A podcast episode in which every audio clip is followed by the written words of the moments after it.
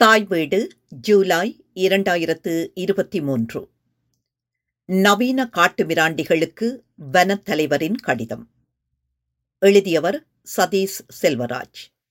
வாசிப்பவர் ஆனந்தராணி பாலேந்திரா. போகும் திசை தெரியாமல் கடலில் தத்தளித்துக் கொண்டிருந்த கிறிஸ்டபஸ் கொலம்பஸ் ஒரு வழியாக ஆயிரத்து நானூற்றி தொண்ணூற்றி இரண்டு அக்டோபர் பன்னிரண்டில் அதுவரை தாம் கண்டிராத புது நிலப்பரப்பில் கரை சேர்ந்தான். இந்தியாவை தேடி புறப்பட்டிருந்த கொலம்பஸ் அந்த புது பூமியை இந்தியா என்று நினைத்துக் கொண்டான். ஆனால் அவன் சென்றடைந்தது இந்தியாவை அல்ல இன்றைய மேற்கிந்திய தீவுகளின் பஹாமா தீவினை. கொலம்பஸ் அந்த நிலப்பரப்புக்குள் புகுந்தபோது முதலில் அவன் பூர்வீக சுதேச மக்களை காண்கிறான். ஏற்கனவே அங்கு அந்த நிலப்பரப்பு முழுவதிலும். இயற்கையோடு ஒன்றரக் கலந்த அதுவரை உலகம் அறிந்திராத புது கலாச்சாரங்கள் துளிர்விட்டு வளர்ந்து கொண்டிருந்தன. மொழி எழுத்துகள் இலக்கியம் நடனக்கலை கட்டடக்கலை என்று ஏகப்பட்ட வளர்ச்சி அந்த மக்களிடத்தே எழுச்சி பெற்றுக் கொண்டிருந்தன. பூர்வீக மக்கள் மட்டுமல்ல அமெரிக்கா முழுவதும் அங்கங்கு இன்கா மாயா அஸ்டெக்கியர் டேஸ்னோய் காரிப் டியோதி ஹிவாகன் என்று பல சுதேச இனக்குழுக்கள் வாழ்கின்றனர் என்பதை ஐரோப்பியர் அறிகின்றனர். ஆக கொலம்பஸ் அந்த நிலப்பரப்பை கண்டறிவதற்கு முன்பே அங்கு பல மக்கட்கூட்டம் வாழ்ந்து கொண்டுதான் இருந்தது. ஐரோப்பிய ஆக்கிரமிப்பாளர்கள் ஒன்றும் புதிதாக அந்த நிலப்பரப்பை கண்டுபிடித்து விடவில்லை. தாமதமாக அறிந்து கொண்டார்கள். அவ்வளவுதான். தவிர கடும் மூட நம்பிக்கைகளிலிருந்து அவர்கள் சற்று விடுபட்டார்கள் என்றும் சொல்லவிருக்கிறது. பூமி தட்டையானது என்றே ஆரம்பகால மனிதர்கள் நம்பிக்கொண்டிருந்தனர். பின்னர் கோள வடிவம் என்று ஊர்ஜிதப்படுத்தப்பட்டதை அடுத்து அக்கருத்தை ஏற்றுக்கொண்டனர். இக்கண்டுபிடிப்பு நாடுகாண் பயணங்களில் புரட்சியை ஏற்படுத்தியது.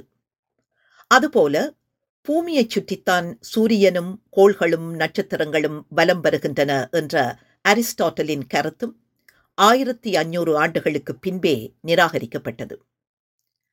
அரிஸ்டாட்டலின் காலத்தில் அவரது கருத்து புதிய சிந்தனை எழுச்சியாகவிருந்தாலும் பின் அக்கருத்தும் கத்தோலிக்க திருச்சபையின் போதனைக்குள் சிறைப்பட்டு அச்சிந்தனை அடுத்த கட்டத்திற்கு நகர தடை ஏற்பட்டது வானவியலானது சோதட்டத்துடன் கோர்க்கப்பட்டது.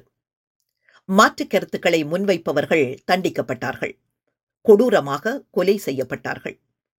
விஞ்ஞானம் பல மாந்திரிக நம்பிக்கைகளில் பிணைக்கப்பட்டிருந்தது. விஞ்ஞானம் தனித்து வளர்ச்சியடைவது தமக்கு அச்சுறுத்தலை ஏற்படுத்தும் என்பதை சொகுசு அனுபவிக்கும் கத்தோலிக்க திருச்சபையின் மதகுருமார்கள் அறிந்திருந்தார்கள். அதனால்தான் இந்த பிரபஞ்சம் எல்லையற்றது. பூமி போலவே பல கோள்கள் உண்டு என்று கூறிய ஜியாடானோ ப்ரூனோ உயிருடன் எரிக்கப்பட்டார். அதனால்தான் பூமியைச் சுற்றி சூரியன் சுழலவில்லை. சூரியனைச் சுற்றித்தான் பூமி சுழல்கிறது என்று சொன்ன கலிலியோ கலிலி இறக்கும் வரையில் வீட்டுக்காவலில் வைக்கப்பட்டார். கடல் வழியே ஐரோப்பியர்கள் நாடுகாண் பயணங்களை மேற்கொண்ட பின்னரே நிலைமை இப்படி என்றால் அதற்கு முந்திய கால நிலைமைகளைப் பற்றி சொல்லவா வேண்டும்? கடும் பிற்போக்கானதாக இருந்தது. மத்திய காலம் முழுவதும் ஆளும் நில உடைமை பிரபுத்துவ உயர்குடியினரின் மூர்க்கத்தனமான போர்களால் நிரப்பப்பட்ட அதே காலத்தில் மேற்கு ஐரோப்பா முழுவதும் ஒடுக்கப்பட்ட வர்க்கம் நில உடைமை பிரபுத்துவ அமைப்பை அமைதியாக வேறறுத்து கொண்டிருந்ததில் நில உடைமை பிரபுத்துவம் இன்னமும் நீடிப்பதற்கான வாய்ப்பு மேலும் மேலும் அருகி வந்த சூழல் உருவாக்கியது. உண்மையிலேயே நில உடைமை பிறப்புகள் தவறான வழிகளிலேயே சென்று கொண்டிருந்தனர். விவசாய தொழிலாளர்களை வன்கொடுமைகளுக்கு உட்படுத்துவது அவர்களது வியர்வையில் உல்லாசமாக வாழ்வது அவர்களது நிலங்களில் குதிரைகளை மேயவிட்டு விளைச்சலை நாசப்படுத்துவது அவர்களின் மனைவி மகள்களை பாலியல் வன்புணர்வுக்கு உட்படுத்துவது ஆகிய கொடுஞ்செயல்களை தொடர்ந்து கொண்டுதான் இருந்தனர். அதே சமயம் பல நகரங்கள் வளர்ச்சி அடைந்து கொண்டிருந்தது. தாக்குப்பிடித்து நிற்க முடியாத பழைய அமைப்புகள் காலாவதியாகிக் கொண்டிருந்தன. மத்திய காலத்து பண்ணை அடிமைகளிலிருந்து தொடக்ககால நகரங்களில் நகர முதலாளிகள் உருவாகினர். இந்த நகர முதலாளிகளிடமிருந்து முதலாளித்துவத்திற்கான முதல் மூலக்கூறுகள் உருவாகத் தொடங்கின.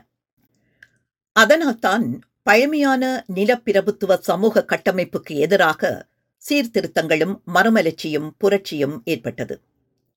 நில உடைமை சமுதாயத்தின் இடிபாடுகளிலிருந்து உருவாகி வளர்ந்துள்ள தற்கால முதலாளித்துவ சமுதாயம் வர்க்க பகைமைகளிலிருந்து விலகியிருக்கவில்லை. பழையவற்றினிடத்தில் புதிய வர்க்கங்களையும் புதிய ஒடுக்குமுறைகளையும் புதிய போராட்ட வடிவங்களையும் நிலைநிறுத்தியிருக்கிறது. ஆறு சிலுவைப் போர்களுக்கு பின் ஒட்டாமான் முஸ்லிம்கள் ஆயிரத்தி இருநூற்றி எழுபதாம் ஆண்டில் கொந்தாந்து நோபிளை நிரந்தரமாக கைப்பற்றினர். பின் அடுத்தடுத்த காலங்களில் கிழக்கு திசையின் வர்த்தகமும் உலகச் சந்தையும் முழுமையாக அவர்களின் கைகளுக்கு போனது. அதனால் ஐரோப்பிய பிரபுக்களும் கத்தோலிக்க திருச்சபைகளும் பெரிதும் பாதிப்புக்குள்ளாகின. தரைவழியே கிழக்கு திசைக்குள் நுழைய முடியாத காரணத்தினால் அவர்கள் மேற்கு பக்கமாக கடல் வழி பயணத்தை ஆரம்பித்தனர். அதுவரை குண்டுச்சட்டிக்குள் குதிரையோட்டிக் கொண்டிருந்த ஐரோப்பியர்கள் வெளியுலகை காண தலைப்பட்டதும் இதனால்தான். தவிர பதினைந்தாம் நூற்றாண்டில் நகர்ப்புற முதலாளிகள் நிலவுடைமை பிறப்புகளை விடவும் சமூகத்தில் மிகவும் தேவையான பிரிவாக உருவாகிவிட்டிருந்தனர். அதனால் ஐரோப்பிய நீர்நிலைகளுக்குள்ளேயே நிலவிய வர்த்தகம் மேற்கு கடலுக்கு விரிந்தது. அந்த கால பகுதியில் உலகம் கோள வடிவமானது என்ற கருத்து வலுப்பெற்றிருந்ததனால் மேற்கு திசை வழியே சென்று இந்தியாவை அடைந்து விடலாம் என்று ஐரோப்பிய அறிஞர்கள் எண்ணினர். அத்துடன் பதினைந்தாம் நூற்றாண்டின் இறுதியில் நிலப்பிரபுத்துவம் சிதைக்கப்பட்டு படிப்படியாக அதன் உள்கூடுகள் பணத்தால் அரிக்கப்பட்டு வந்த சூழலில் மேற்கு ஐரோப்பா முழுவதும் தங்கத்துக்கான அடங்காத தாகம் ஆட்டிப்படைத்துக் கொண்டிருந்தது. அதன்படியே ஸ்பெயின் நாட்டு இளவரசி ஸ்பெல்லாவின் ஆதரவுடன் கொலம்பஸ் மேற்கு நோக்கி கப்பலில் புறப்பட்டான். அவன் லத்தீன் அமெரிக்காவுக்கு அடியெடுத்து வைத்ததிலிருந்து தங்கத்தை தேடி வெறி பிடித்து அலைந்தான். சுதேசிகளை சித்திரவதை செய்தான். பல உயிர்களை காவு கொண்டான். கொலம்பஸ் வந்தபோது ஹிஸ்பானியோலாவின் மக்கள் தொகை ஏறக்குறைய ஒரு மில்லியனாக இருந்தது. இருபது வருடங்களுக்கு பின்னர் அது இருபத்தி எட்டாயிரம் ஆனது. ஆயிரத்தி ஐநூற்றி நாற்பத்தி இரண்டில் இருநூறு பேரே அங்கு எஞ்சியிருந்தனர். அத்தோடு அவன் நின்றுவிடவில்லை வளங்களை சூறையாடினான். வனாந்தரங்களையும் அழித்தான். அந்த பூமியில் அடிமை யுகத்தையும் தொடக்கி வைத்தான். அமெரிக்காவில் தங்கம் வெள்ளி கண்டுபிடிப்பு அங்குள்ள பூர்வ குடிகளை அடிமைப்படுத்தி சுரங்கங்களில் சமாதி கட்டியது. ஸ்பானியர்களை தொடர்ந்து வந்து சேர்ந்த பிரெஞ்சுக்காரர்களும் போர்த்துக்கியர்களும் அமெரிக்காவில் இவ்வாறான ஆட்டத்தையே ஆடினர். இந்த குடியேற்ற ஆதிக்க போட்டியின் இறுதியில்தான் பிரித்தானியா கலந்து கொண்டது. ஆனால் முடிவில் வட அமெரிக்கா முழுவதையும் வளைத்து போட்டது. ஆயிரத்தி அறுநூறிலிருந்து ஆயிரத்தி எழுநூற்றி முப்பத்தி மூன்றிற்குள் பிரித்தானியா அமெரிக்காவின் அட்லாண்டிக் கடற்கரையோரமாக தனது பதிமூன்று குடியேற்றங்களை ஏற்படுத்திவிட்டது. தொடர்ந்து பூர்வ குடிகளிடமிருந்த நிலங்களை அபகரிக்கும் வேட்டையினை பிரித்தானியர் தீவிரப்படுத்தினர். விச அம்புகளையும் கல்லாயுதங்களையும் கொண்டு சுதேச மக்கள் தம்மால் இயன்றவரை துப்பாக்கி மனிதர்களோடு போராடினர். ஆனால் பிரித்தானியரும் தம் பங்குக்கு கொத்து கொத்தாக பழங்குடி மக்களை கொன்று குவித்தனர். இருப்பினும் அப்போரில் வெள்ளையர் படையிலும் இழப்பு ஏற்படவே செய்தது. அதனால் போ ஆ பி கிபி ஆயிரத்தி எண்ணூற்றி ஐம்பத்தி ஒன்றில் பிராங்க்லின் பேர்ஸ் என்ற அமெரிக்க அதிபர் சுக்வாமிஷ் என்ற பூர்வீக மக்களுக்கு சொந்தமான இருபது லட்சம் ஏக்கர் நிலத்தை விலைக்கு கேட்டார். பூர்வீக குடிகளால் ஆயுத பலம் பொருந்திய வெள்ளையரை எதிர்த்து போராடி வெல்ல முடியாது என்பது அந்த இனத்தலைவருக்கு அனுபவபூர்வமாக தெரியும். அதனால் இயற்கை எழில் கொஞ்சம் தாம் வாழும் பூமியை தந்துவிட சம்மதிக்கிறார். எஞ்சியிருக்கின்ற தம் மக்களை காப்பாற்றுவதற்காகவே அவர் இவ்வாறான முடிவினை எடுக்கிறார். நிலத்தை கையளிப்பதற்கு முன்பாக நவீன காட்டுமிராண்டிகளுக்கு அந்த வனத்தலைவர் சியாட்டல் வரலாற்று சிறப்புமிக்க கடிதத்தை எழுதுகிறார். மிகவும் இலக்கியத்தரம் வாய்ந்த குடிகளுக்கு சொந்த மண்ணின் மீதுள்ள ஈர்ப்பினை தெரிவிக்கும் வகையில் ஈடு இணையற்ற கடிதத்தை அவர் இவ்வாறு எழுதுகிறார். நிலத்துக்கு வெதுவெது பூட்டும் வானத்தை நீ எப்படி விலைக்கு வாங்க முடியும்? எப்படி விற்க முடியும்? நல்ல வேடிக்கை. காற்றின் தூய்மையும் தண்ணீரின் பிரகாசமும் எங்களுடைய தனிச்சொத்துகள் அல்ல. பிறகு அவற்றை எப்படி நீ வாங்க முடியும்? பூமியின் ஒவ்வொரு துகளும் எங்களின் மக்களுக்கு புனிதமானது. பளபளக்கும் மூசி இலைகளும் மணல் பரந்த கடற்கரைகளும் இரண்ட காடுகளுக்குள்ளே பரவிய பனியும் காடு திருத்திய நிலங்களும் ரீங்கரிக்கும் பூச்சி இனங்களும் எங்கள் மக்களின் நினைவுகள் வழியாக புனிதமாக நிலைத்திருக்கின்றன. மரங்களுக்குள்ளே செல்லும் நடுத்தண்டு சிவப்பு இந்தியனின் நினைவுகளை பல தலைமுறைகளாக தாங்கி வருகிறது. நாம் பூமியின் அங்கம் பூமியும் நம்மிலோர் அங்கம். எனவேதான் வாஷிங்டனிலிருந்து அதன் தலைவர் எங்கள் நிலத்தை வாங்கப் போவதாக சொல்லி அனுப்பிய போது எங்களை அவர் அதிகம் விலை கொடுத்து வாங்கிவிட நினைப்பதாகவே தோன்றியது. நிலங்களை வாங்கிய பிறகும் நமக்கென்று ஓரிடத்தை ஒதுக்கிக் கொடுப்பதாகவும் அங்கே நாம் எந்த ஒரு பிரச்சனையும் இல்லாமல் வாழ்ந்து கொள்ளலாம் என்றும் சொல்லி அனுப்பினார் அவர். நமக்கு அவர் தந்தை போல ஆகிவிடுவார். நாம் அவருக்கு குழந்தைகளாகி விடுவோம். அதனாலேயே நம் நிலங்களை அவர் வாங்க அனுமதித்துக் கொள்வோமாம். ஆனால் அது அப்படி எளிதாக முடிகிற விஷயமல்ல. காரணம் எங்களுக்கு எங்கள் நிலங்கள் புனிதமானவை. அருவிகளிலும் ஆறுகளிலும் ஓடுகிற தூய்மையான தண்ணீர் வெறும் நீரல்ல. அவை எங்களது மூதாதையரின் இரத்தம். உங்களுக்கு எங்கள் நிலத்தை விற்கிறோம் என்றால் அது முதலில் புனிதமானதென்பதை நினைவில் வைத்துக் கொள்ளுங்கள். அதேபோல் உங்கள் குழந்தைகளுக்கும் இந்த நிலம் புனிதமானதென்பதை நீங்கள் கற்றுக் கொடுங்கள். படிகம் போன்ற ஏரிகளின் தெளிந்த நீரில் தெரியும் பிம்பங்கள் எங்களது மக்களின் வாழ்வில் நடந்த பலவிதமான சம்பவங்களையும் நினைவுகளையும் சொல்லிக்கொண்டே இருக்கும். ஓடுகின்ற நீரில் நீங்கள் கேட்கும் முணுமுணுப்பு எங்கள் பாட்டனின் குரல். வெள்ளைக்காரன் இருக்கிறானே அவனுக்கு எங்களின் பழக்க வழக்கங்கள் தெரியாது. எங்கள் நிலத்தின் எல்லா பகுதிகளுமே அவனை பொறுத்த அளவில் ஒன்றுதான். இரவிலே திருடன் போல உள்ளே நுழைந்து தான் ஆசைப்பட்ட பொருளையெல்லாம் சூறையாடி கொண்டு போவதுதான் அவன் பழக்கம். கல்லறையில் தந்தையை புதைப்பான் மறுகணம் மறந்து போவான். அவனுக்கு கவலை இல்லை பிள்ளைகளிடமிருந்தே கூட நிலத்தை பறித்துக் கொள்வான். அவர்களின் எதிர்காலம் பற்றி அவனுக்கு அக்கறை இல்லை தந்தையின் ஆன்மாயிருந்த கல்லறை சந்ததியின் உரிமை. இரண்டையுமே அவன் வெகு சுலபமாக மறந்து போகிறான். தாயாகிய பூமியை சகோதரனாகிய வானத்தை ஆடு மாடுகளைப் போல பொன் மணிகளைப் போல விற்கக்கூடிய வாங்கக்கூடிய கொள்ளையடிக்கக்கூடிய பொருள்களாக மட்டுமே அவன் பார்க்கிறான். பச்சை பூமியை எடுத்து விழுங்கி எல்லாவற்றையுமே வறண்ட பாலைவனமாக்கி விடுகிற அகோர பசி அவனுக்கு. எப்படி பார்த்தாலும் எங்கள் பாதைகள் வேறு உனது பாதைகள் வேறுதான். எங்களுக்கு உங்கள் நகரங்களை பார்க்கும் போதே எரிகிறது. வேதனை வாட்டி எடுக்கிறது. காட்டு மிராண்டிகளுக்கு நகரங்களை விளங்கிக் கொள்ள முடியாதென்கிறார்.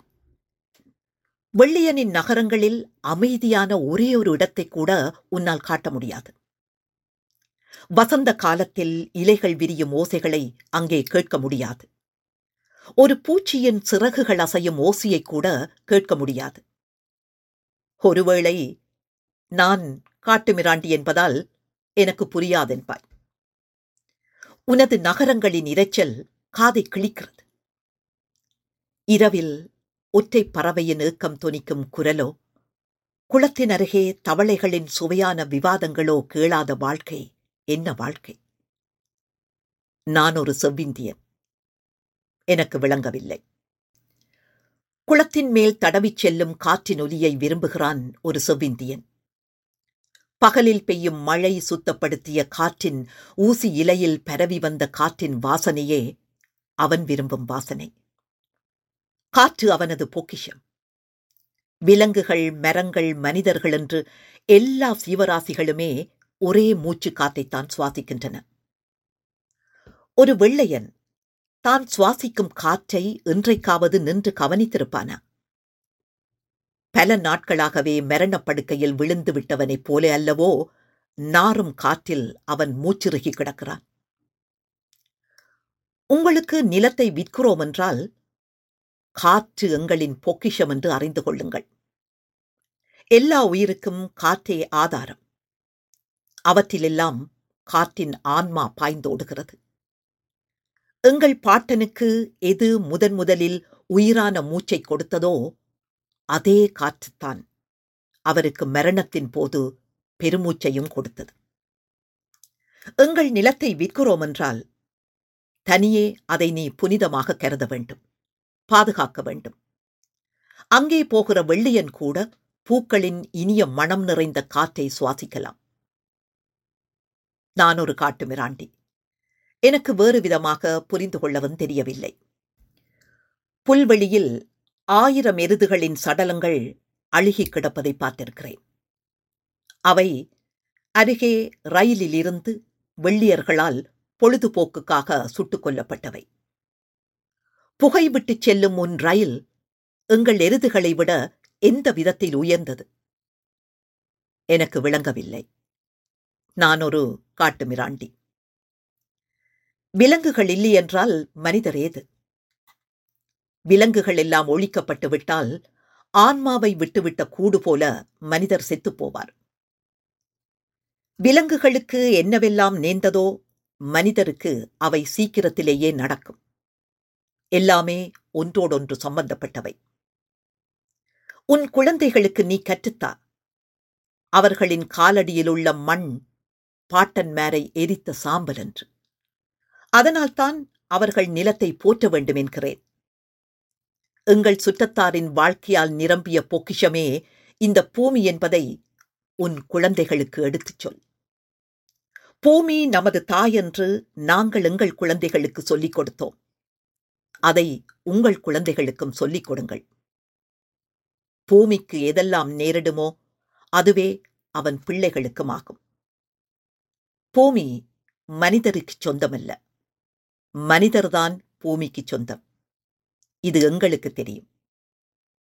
பொருள்கள் எல்லாம் உள்ளே இணைந்தவை.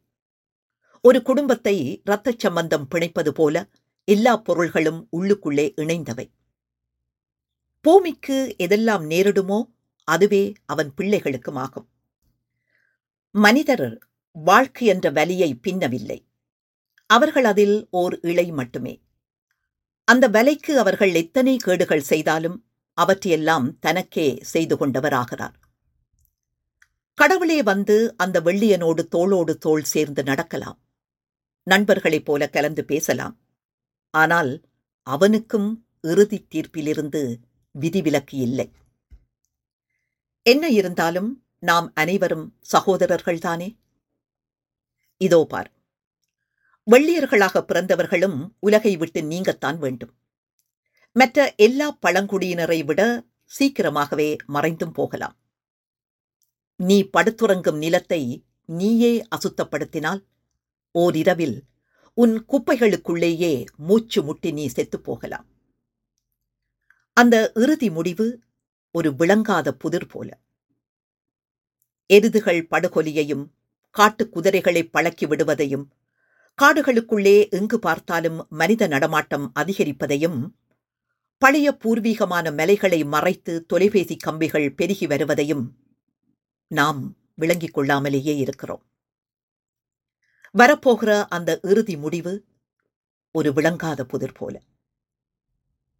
புதற்காடுகள் எங்கே? எல்லாம் போயிற்று. மலை கழுகுகள் எங்கே? அவையும் மறைந்தன. விரைவாக ஓடும் மட்டக் குதிரைகளையும் வேட்டியாடி அழித்துக் கொண்டிருக்கிறார்கள். என்ன நடக்கிறது? இப்படி வாழ வேண்டும் என்ற அவர்களின் வாழ்க்கை முடிந்துவிட்டது. எப்படியோ மீதமிச்ச வாழ்க்கை மட்டும் நடந்து கொண்டிருக்கிறது. நாங்கள் எங்கள் நிலத்தை விற்பதாக வைத்துக் கொள்வோம். எங்கள் நிலத்தை நாங்கள் நேசித்தது போலவே நீங்களும் நேசியுங்கள். நாங்கள் எப்படி காப்பாற்றி வைத்திருந்தோமோ அப்படியே காப்பாற்றுங்கள். எங்களிடமிருந்து நிலம் பெறுகின்ற போது எப்படி இருந்தது என்பதை மட்டும் நினைவில் வைத்திருங்கள். எல்லா உறுதியுடனும் எல்லா வலிமையோடும் முழுமையான விருப்பத்தோடும் உங்கள் குழந்தைகளுக்காக இந்நிலத்தை போற்றி காப்பாற்றுங்கள். இந்நிலத்தை நேசியுங்கள். கடவுள் நம் எல்லோரையும் நேசிப்பது போல. கடிதத்தின் மொழியாக்கம் புதூர் ராசவேல்.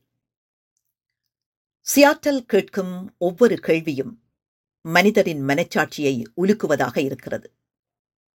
இயற்கையை நேசிப்பவர்களின் விழிகளில் கண்ணீர் துளிகளை கொண்டு வருகிறது. மேலும் மேலும் இயற்கையை நேசிக்கவும் பாதுகாத்திடவும் தூண்டுகிறது.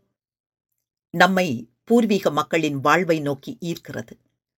அதனால்தான் வெள்ளை காலனிக்கவாதிகள் கூட அவர்களிடம் ஓடினார்கள். அவர்களோடு வாழ விரும்பினார்கள். ஜேம்ஸ் டவுனில் வெர்ஜீனியா கவர்னர்களுக்கு இது பிரச்சனையாக இருந்ததால் பூர்வீக குடிகளுடன் வாழ்வதற்காக ஓடிப்போகும் வெள்ளையர்களுக்கு மரண தண்டனை வழங்க கட்டளையிடப்பட்டது. அந்தளவிற்கு இயற்கையுடன் ஒன்றரக் கலந்த புனிதமான வாழ்க்கை முறையை பூர்வீக குடிகள் கொண்டிருந்தார்கள். இயற்கையில் இருந்து மனிதர் தூரமாகிக் கொண்டிருக்கின்ற காலத்தில் வாழும் நம்மையே இந்த கடிதம் இதயத்தை கனக்கச் செய்கிறது என்றால் இயற்கையின் அங்கமாகவே வாழ்ந்து செத்த அந்த மனிதர்களின் மனவேதனையை விளக்கிச் சொல்லத்தான் வேண்டுமா? நடத்தை சுயநலத்தால் அன்றி பெருந்தன்மையால் உருவானது. இயற்கையை அழிக்கும் சுயநலவாதிகளை எல்லாம் பார்க்கும்போது காட்டு மிராண்டிகள் யார்? என்ற கேள்வி மட்டுமே மிஞ்சுகிறது. நன்றி.